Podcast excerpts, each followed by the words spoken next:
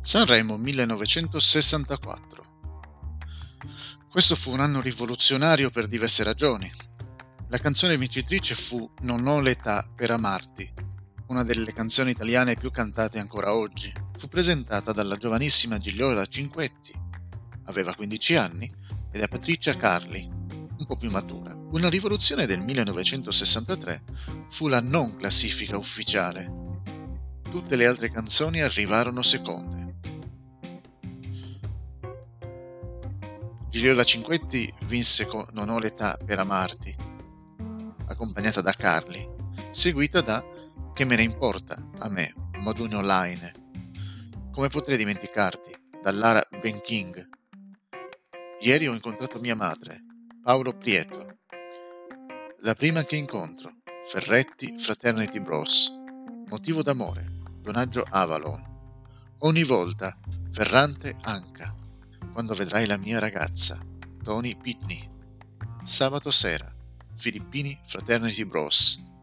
Stasera no, no, no. Germani, Stevens, Tempo. Una lacrima sul viso. Solo Lane. Un bacio piccolissimo. Robertino Rydell. Gran parte dei partecipanti a questo festival era stato accoppiato a qualche famoso cantante straniero. Frankie Lane, Frankie Avalon, Polanca, la canzone di quest'ultimo, ogni volta, divenne un suo cavallo di battaglia. Gigliola Cinquetti forse pesava davvero cinque etti, simbolicamente. Aveva 15 anni, ma aveva una voce adulta. Presentò una canzone che descriveva benissimo la sua età. Era anche un po' ribelle. Rifiutò il vestito ufficiale scelto per la serata finale. Lo scelse da sé. Ricordate le parole della valletta di Mike Bongiorno che abbiamo citato alla fine dello scorso episodio? In questo 1964 finalmente c'erano i cantanti che lei aveva richiesto. Little Tony con G. Pitney presentò Quando vedrai la mia ragazza. Soprattutto arrivò il suo gemello musicale romano, Roberto Satti, di soli 18 anni. Il suo maestro Marchetti voleva che diventasse in realtà il gemello di Elvis Presley. Cercò di fargli avere un nome d'arte americano. Perché non scegliere il diminutivo del suo nome Bobby? Altri risposero Bobby, solo? E così nacque Bobby solo.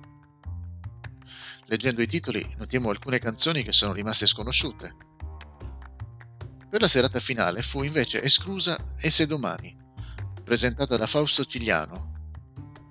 Mina, presente fra il pubblico, chiese a Carlo Alberto Rossi se poteva ripresentare questa canzone in un suo disco e divenne un suo cavallo di battaglia. Abbiamo già detto che Mike Buongiorno è il padre dei telequiz ma si è sempre avvalso di qualche collaboratore per tenere i conti delle vincite dei suoi concorrenti. Infatti, sentite quanto era bravo a fare i conti in questo suo commento sul festival del 1964. Questa sera si voteranno 5 canzoni, ieri sera ne avete votate altre 5 e domani sera avremo le 12 finaliste.